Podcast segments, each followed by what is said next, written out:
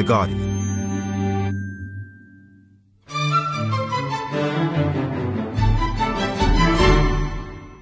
A few minutes ago in Brussels, the United Kingdom's permanent representative to the E U handed a letter to the President of the European Council on my behalf, confirming the government's decision to invoke Article fifty of the Treaty on European Union. The government's embarking on negotiations that are going to lead to one of two things, either uh, a bad deal or no deal. If you believe in delivering on the referendum results by leaving the E U with a deal, then it's necessary to back the withdrawal agreement. If we do not do that, then there are no guarantees about where this process will end. I don't know about you, but I'm getting pretty sick of hearing about Brexit.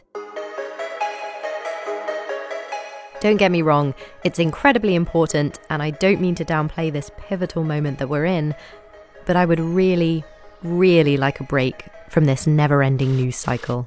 Actually, um, I joined The Guardian a year ago to cover media, and despite my best efforts to get away from it, I seem to find that almost every media story also has some link back to Brexit. I've actually stopped paying as much attention to the news these days, but there are really important news stories that are slipping past me, and maybe others, as they get lost in Brexit's shadow. I'm Jordan Erica Webber, and this week we're going to bring you up to speed on just some of the recent internet law changes you may have missed because we're all so utterly preoccupied with Brexit. This is Chips with Everything. So you seem to spend a lot of time tweeting about Brexit. Far too much. Do you think that you've missed any important news because you've been watching what's happening in Parliament? Oh God, I probably have. I, I want to say that no, no, you know, as a as a professional journalist. Luckily for Alex Hearn, The Guardian's U K tech editor, we follow the news that he produces. And last week, he wrote a seemingly unremarkable piece about some changes to copyright law that were approved by the European Parliament. It may have passed you by, but this vote will have significant consequences for many internet users. So what we have is probably the biggest piece of legislation to affect the internet since G D P R last year, the, the General Data Protection Regulation, the most important piece of legislation that people's ears, eyes and brains shut off at when they hear, really ever. It's very important and very, very boring. Okay, you say that, but G D P R I heard about constantly. This I have not heard about at all. And so this is the difference. G D P R affects every business doing anything with data. The European Copyright Directive only really affects businesses, companies that do something with user-generated content on the internet. The thing is that for most users of the internet, those companies represent the vast majority of websites that you go to. And the legislation that was passed from the E U Parliament was the European Copyright Directive, a massive overhaul in how copyright laws are applied across uh, the European Union. But it also contained two specific provisions which were widely seen as difficult to comply with to outright dangerous for the existence of a free and open web, depending on who you spoke to. They they were popularly known as Article eleven and Article thirteen, although in a wonderful piece of European legislative uh, baffling decisions, by the time it was passed, they were actually Article fifteen and Article seventeen. To dial it back, Article eleven is a clause that calls on internet platforms, essentially, to pay or share some of their revenue with publishers whose content they excerpt. The idea is that they should be able to demand a license fee for the, the excerpts of their content which are posted on other sites. So obviously we've talked on this podcast before a lot about things like how journalism is affected by the internet and kind of how Facebook is ruining journalism, basically, because everyone goes there for their news. So it sounds like this could be good for journalists like me and you. That's that's the intention, right? But I think the problem with it is that in practice, it's an attempt to use the blunt hammer of legislation to solve what's actually a very tricky negotiation between platforms like Facebook and Google and publishers. Because the problem is, we've already seen on a national level attempts to pass this sort of legislation. Most notoriously, Spain uh, effectively passed a thing that said pretty explicitly, Google News needs to pay publishers. And the problem is you can pass that legislation, but what you can't do is pass legislation that says Google News needs to exist. And so in Spain, Google responded by pulling Google News. It, it is still blocked. And the problem is that that's something they can do because Google News isn't a huge part of Google's business. Mm. But if you're a publisher, it actually is quite a large part of your business. Google, for what it's worth, before this passed, uh, spent a long time suggesting that it still wouldn't be paying the fee. It would just dial back the amount of content it used. So, for instance, it wouldn't have any images on Google News.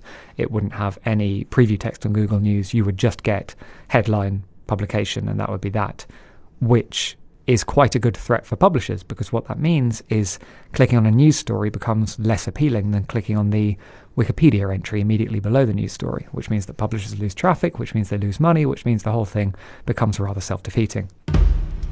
Okay, so that's Article eleven slash fifteen, but large platforms like YouTube will be more interested in and more bothered by Article thirteen slash seventeen. thirteen is an attempt to shift the liability of copyright infringement onto large platforms. Uh, the status quo in Europe and in America and in most of the world that has strong copyright uh, laws online is something that's called notice and takedown. Basically, if you have user-generated content on your website, you are not legally required to check it before it goes up, because we kind of understand that that would be infeasible. Instead, you're allowed to host user-generated content without taking the uh, downsides of copyright infringement on yourself unless you're notified. That's roughly the regime that allowed sites like YouTube, Flickr, Facebook and Twitter to exist. It meant that they could grow quite rapidly without requiring a huge horde of moderators to vet every piece of content put on their site. What Article thirteen does is it says if you're a very large company, you have a bit more of a responsibility than just waiting to be told. You have to take reasonable efforts to effectively proactively take down obvious infringement. The problems are broadly twofold. One is that it's still very, very hard. Right. It's really hard to, you know, even for music, which we have quite a lot of uh, research and experience in fingerprinting songs and identifying them. That's still hard. Things slip through. You end up with, even on YouTube, fantastic errors like songs with no sound being held as copyright infringement for John Cage's four minutes thirty-three seconds, a song which is a recording of a man sitting at a piano playing nothing for four minutes thirty-three seconds. It, right. it, that, that that that has happened, right? That is a thing. If YouTube wanted to have uh, someone watch, just watch, every single thing that got uploaded as it was uploaded, they would need three hundred thousand people working eight-hour shifts constantly with mm. no no breaks for holidays, no breaks for bank holidays, no breaks for um, weekends, just three eight-hour shifts of one hundred thousand people each working n- until they died. So it needs to be automated, but it's too expensive to automate. This is this is the general fear, yeah. Mm. So the M E Ps voted and the laws were changed. That should be the whole story, but it's not quite.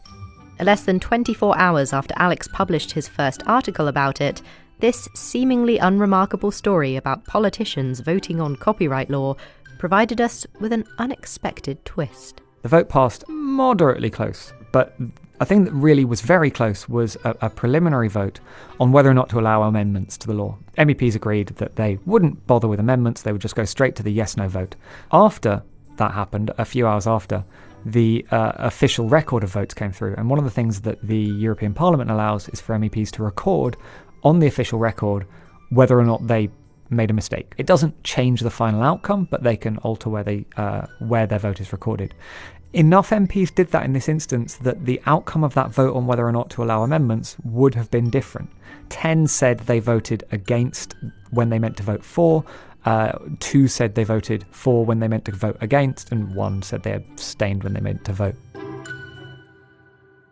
It's not certain that if the vote on amendments had gone through, that the amendments that were being proposed, one of which was to remove Articles fifteen and seventeen, which were once Articles eleven and thirteen, it's not clear whether that vote would itself have gone through.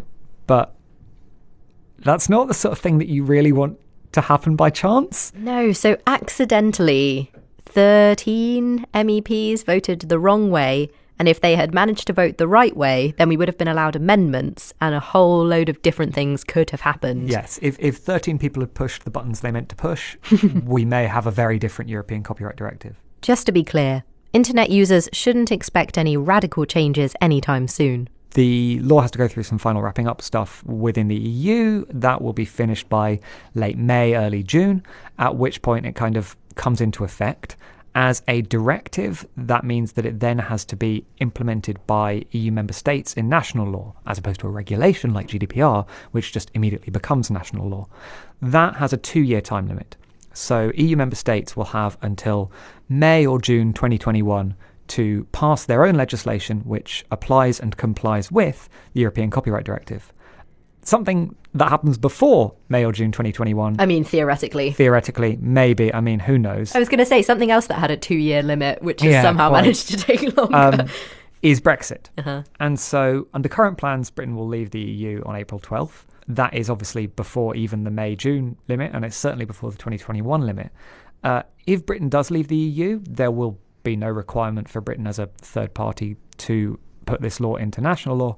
One, we probably would anyway, because uh, certainly in the immediate aftermath of pushing for this law, uh, it's easy to remain in harmony with European copyright law, mm-hmm. and also because British M E Ps were pushing for this law, the Conservative Party backed it, and also because even if we don't put it into domestic law, any British company that wants to deal with copyrighted material and have European users will have to follow this law anyway, so we may as well put an English implementation of it into English law if we don't want to be, you know, taking European law and having it be applied anyway by unelected judges. And, oh, God. Um, it's just going to be so much more complicated just writing our own versions of European exactly. laws, or alternatively um, just having a domestic British internet where you can only access British websites. Ah, Brit- Britnet.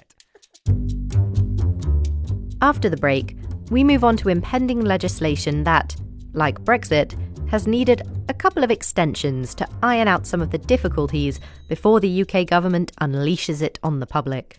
The main one, aside from the technical issues and the, the difficulties in actually just implementing it and whether or not it's something that we want to do, is the idea of someone somewhere having data on who is watching porn, and the potential for that then in some way to have a real I D linked to uh, people's uh, sexual fetishes, or particularly sexual orientation. Don't go anywhere. We'll be right back.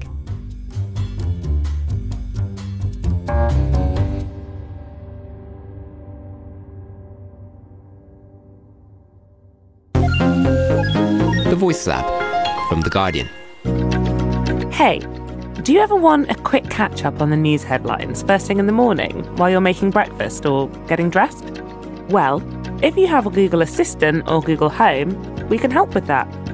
The Guardian Briefing is an experiment from the Voice Lab, which in under two minutes brings you up to speed with what you need to know about the day's top stories. We'll make sure you don't miss a thing. To listen at any time, just say, "Hey Google, speak to the Guardian Briefing." Welcome back to Chips with Everything. I'm Jordan Erica Webber.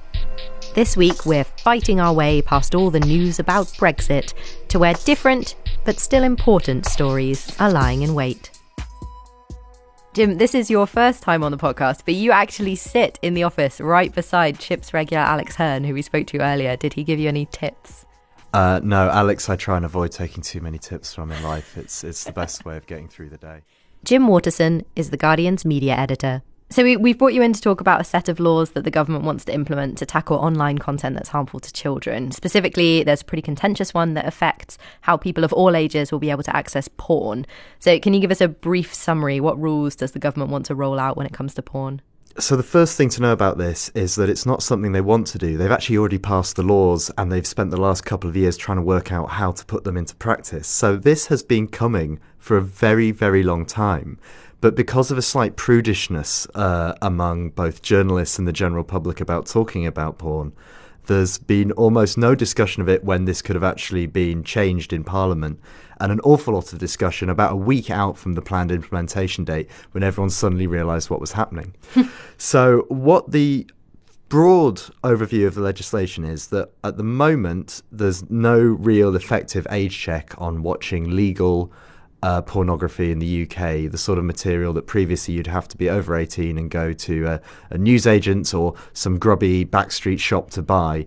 Um, and the change will be that all sites which predominantly uh, host porn or serve porn will have to prove in some way that they are restricting under eighteens from viewing it. So this is interesting because um, I do a lot of video game stuff, and when you want to look at a trailer for a game that's over eighteen, there is an age check theoretically, but all you have to do is put in your date of birth. Is that the kind of thing they're talking about? No, it's got to be a bit more substantial than that. So the way it'll work is that uh, a site will have to prove they're taking suitable measures to make sure they're blocking under eighteens. But the sites have been left, largely up to their own devices, to work out what that means. So everyone has been coming up with their own age verification tools with wildly different ways of doing it. And they range from a system that would see you pop down to your local newsagent and essentially buy a porn pass, go to the man behind the counter and go, hello, here's ten pounds. Uh, yes, you can check my I D. I want to go home and watch some smut. Um, or uh, you'll be able to upload credit card details or passports or driving licenses to one of these new uh, third-party verification services who will then in some way tell the porn site, yes, you are uh, allowed to view this content. Apparently, there is strong demand for online pornography in this country. In twenty eighteen, the porn site Pornhub said that the U K's appetite for their content is second only to the U S. So commentators are curious as to how the government hopes to control this consumption and how this attempted age block will work. Well, it's going to be a challenge, and there is there is a broad thing. You know, we're talking about this in terms of technical ability.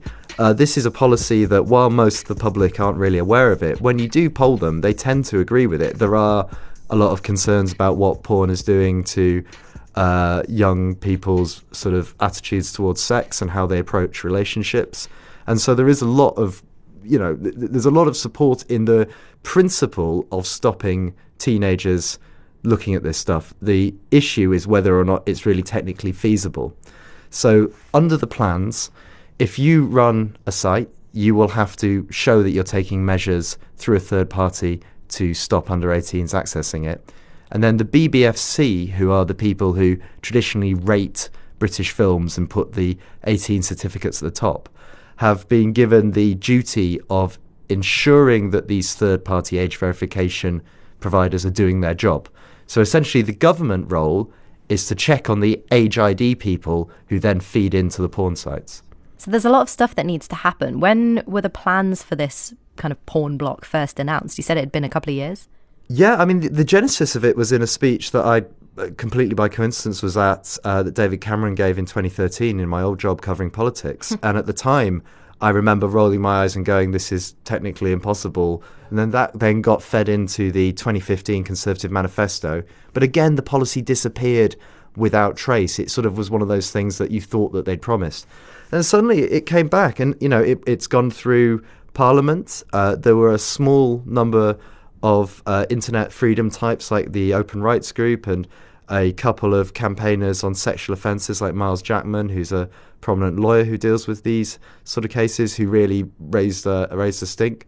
But to be honest, it was treated as a bit embarrassing, a bit awkward and a bit of a sideshow. Mm. Uh, so the level of scrutiny that the legislation has got, I mean, at one point there was a debate in the House of Lords, I was looking back through Hansard, where a peer suggested, can't we sort of have a pop-up telling people to have a chat with their partner about what a good relationship is like? Oh but that, you know, God. you know, that's the sort of that's the sort of level of understanding you have. Uh, an incredibly technically difficult issue, and I S Ps will, in theory, if the B B F C finds that a site isn't stopping under eighteens accessing it sufficiently, in theory they could then instruct British I S Ps to block that uh, pornography outlet. Internet service providers, for anyone who doesn't know what I S P means, right? Exactly. This law hasn't been implemented just yet, but that hasn't stopped critics from raising some of their concerns with the plans.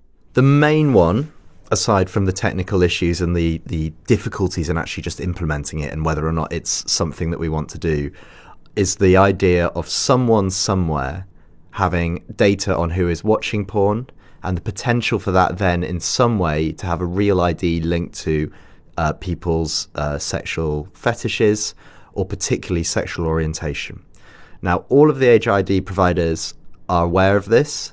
and are making a big show of insisting that they are not trying to link people's viewing habits to their real-life I Ds. So one of the biggest ones is, um, so Pornhub's owner MindGeek has announced Age I D, right? This huge mm. company that's supposed to do that. And they've tried to reassure people, but has it worked?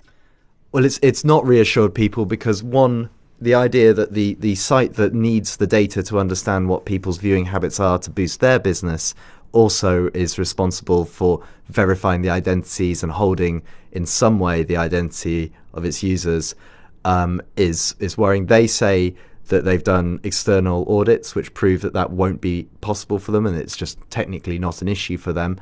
Um, but trying to put people's minds at rest is going to be an issue with this. And, you know, what, what it'll do, for good or bad, in terms of people being less willing to view such material on those sites if they have to go through Um, jump through hoops is is a big issue. There's also the broader concern that when there's always the sort of saying that the reason that V H S won over Betamax in the eighties was because the porn industry went for it. And porn, for better or worse, tends to shape how other media uh, then are regulated or used. And this is an enormous large-scale experiment in whether or not you can effectively filter a single nation's internet and regulate it in any manner. And given the pressure we're seeing on other forms of media, given the pressure we're seeing on social networks, this is a pretty good test run for how, if you were a U K government wanting to regulate other parts of the internet, wanting to censor or in some way restrict other parts of the internet, mm. this would be a template for how to do it. So if it works very well, then it would become very tempting further down the line for it to be applied to other areas. So we're doing this episode because we keep hearing that people are missing important news that could affect their day-to-day lives because they're so focused on bigger and seemingly never-ending issues, like Brexit. As Jim explains, the impending porn legislation is a prime example of big news flying under the radar. Yeah, this is definitely one which has come into sort of focus as, as a story where people go, what, that's happening now? Uh, because it just wasn't very well covered. Um, I mean, I've intermittently written about it since in twenty fifteen, but it's it's quite hard to get a campaign going. And if it does get going, it, it tends to sort of end up being a, a bit of a joke, basically, a, a quirky story rather than something that's actually affecting people's media habits. And one that is uh, particularly intriguing on this is the idea that essentially how we talk about these issues is quite out of step with how people actually act, and that British internet users are very, very heavy users of pornography, uh, which comes with all sorts of issues, um, but they don't like talking about it. So it's essentially quite Wild West sort of landscape there. So the block was meant to come into effect on April first, right? How come it didn't? Is it because people thought it would be an April Fool's? Well, it was meant to come into effect about a year ago, okay. and it's been de- it's been delayed every six months and then another six months. And then for some reason, this time around with it looming, most of, you know, the internet and the media suddenly woke up to it because it suddenly felt real. We still don't have an implementation date. It'll be phased in over several months. Uh, it's highly likely that it is announced in the next week or so alongside the entirely separate Government Online Harms White Paper. Uh, and knowing how government departments like to announce things, they'll probably roll it into one and make it seem like it's all part of a, a fresh new package. But basically, I'd expect this to, for once, finally be implemented by the end of the year, maybe at the end of the summer. So the government has decided to implement a big change, but isn't entirely sure about how to implement it, and people disagree on the best way to go about it, or on whether it should even go ahead at all, and it keeps getting pushed back, the start date extended and extended and extended. Sounds familiar, doesn't it?